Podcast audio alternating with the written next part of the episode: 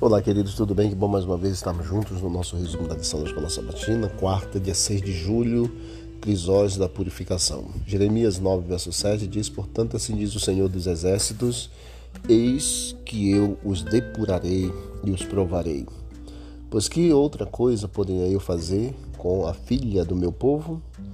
A dor é um processo e tem seu valor na purificação dos filhos de Deus. Deus ele prova e o refinamento de Deus envolve uma ação drástica. Talvez existam pelo menos três razões pelas quais o Senhor prova, o Senhor refina o seu povo.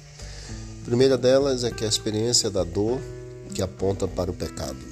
Segunda, angústia com a tristeza pelo pecado. E a terceira, frustração ao tentar viver diferente do pecado. Então são três razões e a purificação ela é necessária por meio do crisol, por meio das lutas, por meio da dor, por meio do, do sofrimento também.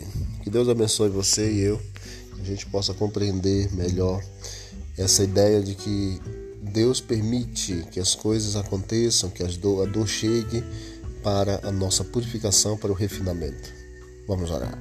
Querido Deus, obrigado por esse momento, pela purificação, refinamento, prova que o Senhor permite que a gente passe. Que o Senhor nos conceda um dia feliz em tua companhia. Perdoa, Deus eterno, os nossos pecados e nos ajude a manter firme na fé a respeito de tudo que a gente vai passar. É o que nós te pedimos e agradecemos.